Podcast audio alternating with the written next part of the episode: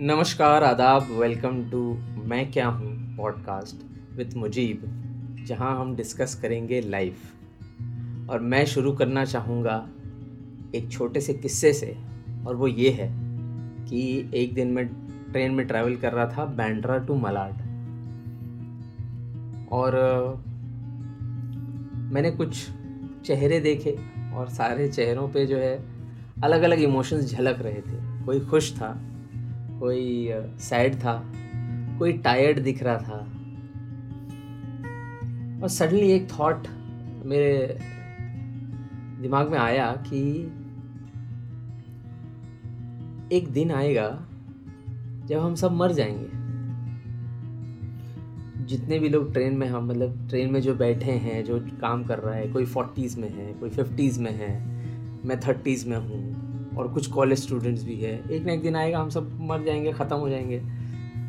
And और जो following thought था, वो ये था कि हम लोग मैक्सिमम जो लाइफ है हमारी, वो बिताते हैं काम करने में, कोई भी काम हो।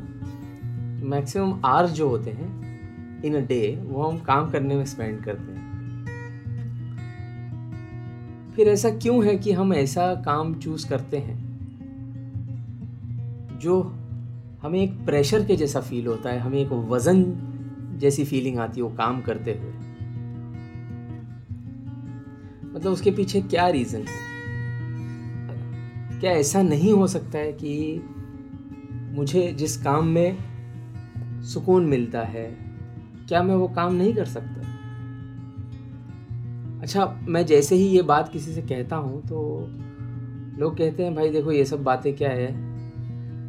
कहने सुनने के लिए अच्छी है, लेकिन लाइफ रन्स ऑन मनी तो अब मैं तो यही सोच रहा हूँ कि पैसा तो वो फ़ील्ड में भी होगा, जो फ़ील्ड आपको पसंद है। लाइक फॉर एग्ज़ाम्पल अभी मेरे सामने कीबोर्ड रखा है। ये मॉनिटर है, ये माइक रखा हुआ है, जिसमें रिकॉर्डिंग हो रही है। तो अगर मैं इन चीज़ों की मैन्युफैक्चरिंग में चले जाऊँ सेल्स में चले जाऊँ, सामने ये लाइटिंग है, वो लाइट के सेल्स में रिटेल में या मैन्युफैक्चरिंग में चले जाऊँ, हर चीज़ में तो पैसा है। फिर मैं ऐसी कुछ स्टैंडर्ड फ़ील्ड में क्यों जाऊँ, जो हमको एक सेफ़ जोन में लेके चले जाती कि हाँ भाई, कुछ नहीं, ये कर लेते हैं। आई थिंक कहीं ना कहीं हम डरते हैं तकलीफ़ों से। कहीं, मुझे ऐसा लगता है कि चाहे कोई अपने मन की फ़ील्ड चूज़ करे या ना करे, उसको अपने हिस्से की तकलीफ़ें और खुशियाँ तो झेलनी है कोई भाग नहीं सकता उन चीज़ों से आई फील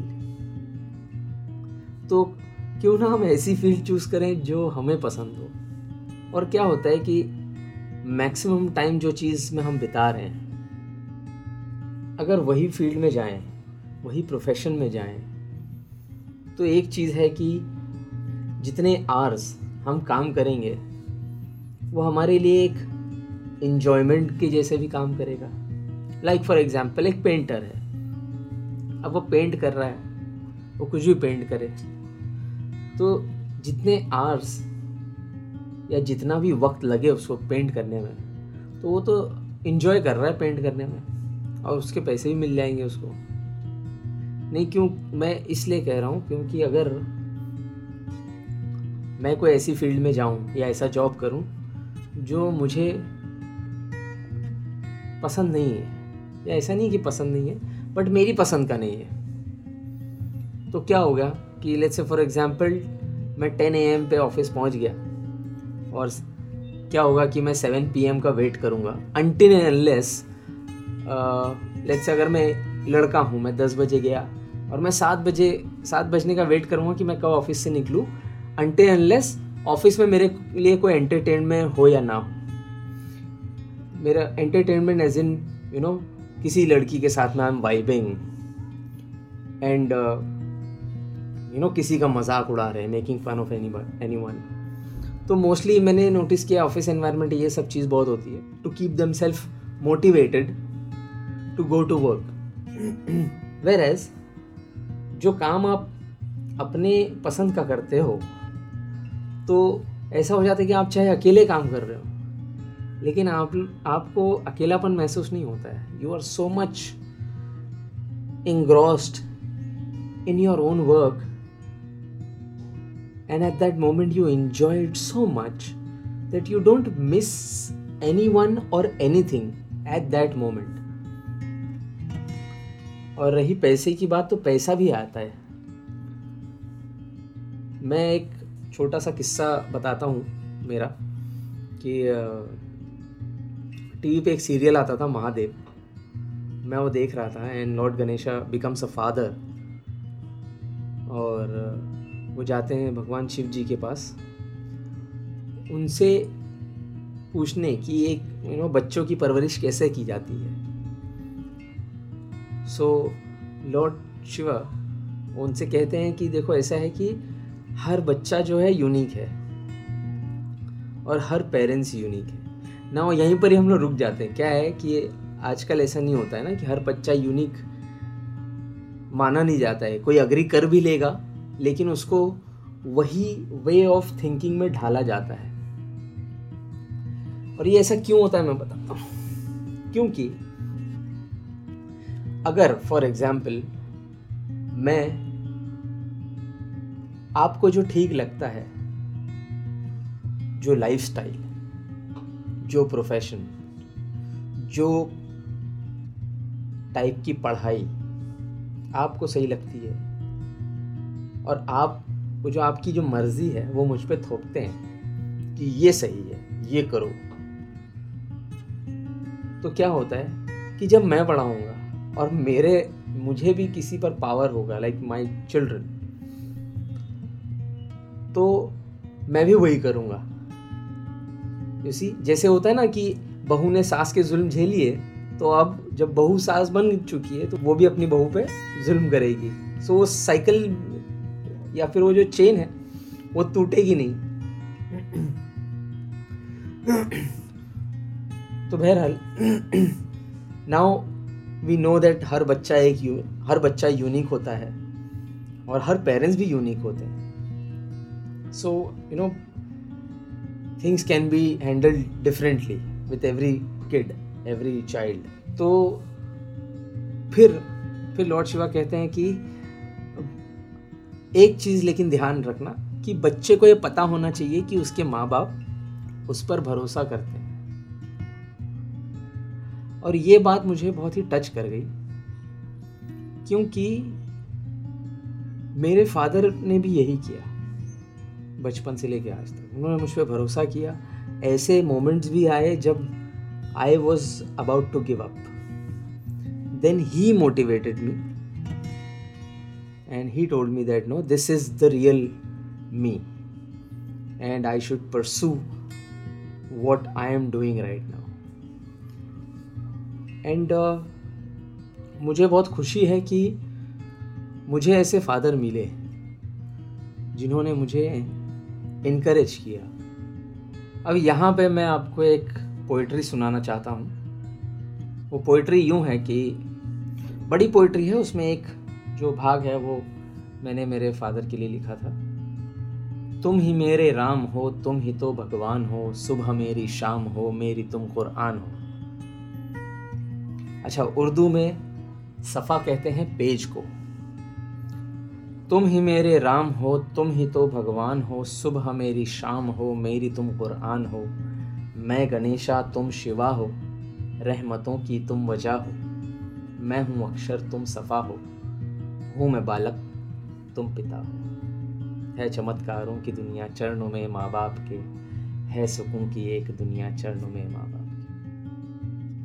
जो चीज़ करने के लिए आपका दिल गवारा करता है या गवाही देता है, आप वो करेंगे तो उस पर एक एक बात बताना चाहूँगा। कपिल तिवारी जी, आप YouTube पे एक वीडियो सर्च कीजिएगा, कपिल तिवारी और कबीर। तो कपिल तिवारी जी कबीर समझा रहे थे और उसमें कहते हैं कि इंसान दो बार पैदा होता है। बहुत ही इंटरेस्टिंग बात है एक्चुअली एक तो माँ की कोख से पैदा होता है और दूसरा, जब उसका दिल गवाही देता है कि तू ये ढूँढने निकल। वो क्या चीज़ है हर इंसान के लिए अलग अलग चीज़ होती है कि वो क्या ढूँढने निकला है। कभी कभी तो इंसान को पता ही नहीं होता कि क्या ढूँढने निकला है, बट उसे ये पता होता है कि मुझे ये नहीं चाहिए, जो मेरे सामने रखा गया है। एक वो, मैं दो शेर सुनाना चाहूँगा इस मोमेंट पे, कि एक तो ये कि, मुझे पोइट्स का नाम नहीं याद है। शेर ऐसा है कि, मंजिल मिलेगी भटक कर ही सही, गुमराह तो वो हैं जो घर से निकले ही नहीं। और एक शेर है थोड़ा मैं एक्सप्लेन कर दूँगा। शूर ज़िंदगी मतलब अंडरस्टैंडिंग ऑफ़ लाइफ और बाय से एजाज रीज़न ऑफ़ अप्रिसिएशन तो शेर सुनिएगा कि हमारे हर शूर ज़िंदगी, हमारी हर अंडरस्टैंडिंग ऑफ़ लाइफ का राज ठहरेगी। यही आवारगी कल बाय से एजाज ठहरेगी। यही आवारगी रीज़न ऑफ़ अप्रिसिएशन बन जाएगा। बहुत ही डीप बात है। तो फ़र्स्ट तो माँ की कोख से पैदा होता है और दूसरा जब वो आदमी इंसान एक चीज़ ढूँढने निकलता है और वो पा लेता है या फिर वो जो सफ़र है खुद को ढूँढने का, खुद को पाने का, उसमें बहुत सारे रियलाइजेशंस होते हैं। और एक ऐसा मोमेंट आता है जब उसको यकीन हो जाता है कि दिस इज़ मी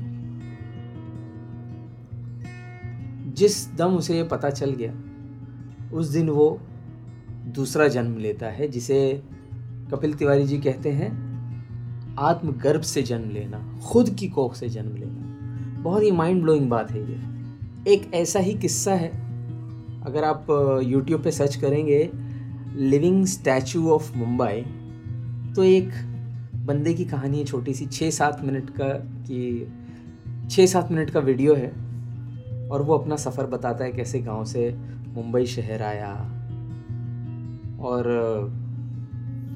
कैसे उसने स्ट्रगल किया, कैसे कैसे लोग उसका मज़ाक उड़ाते थे, फिर कैसे लोग उसे अप्रिशिएट करने लगे। और वो जो एक मोमेंट होता है, जब कोई आपको, आप जो हो, उस वजह से ही अप्रिशिएट करें। वो एक बहुत ही गोल्डन मोमेंट होता है आई फील तो ये वीडियो ज़रूर देखना। और एक मैं चीज़ रेकमेंड करूँगा कि एक मूवी है पीसफुल वॉरियर वो भी ज़रूर देखिएगा। तो आज के लिए इतना ही। अगर आपकी भी कोई कहानी है, आप शेयर करना चाहते हैं तो आप हमें ईमेल कर सकते हैं। Thank you so much and have a great day ahead. Goodbye.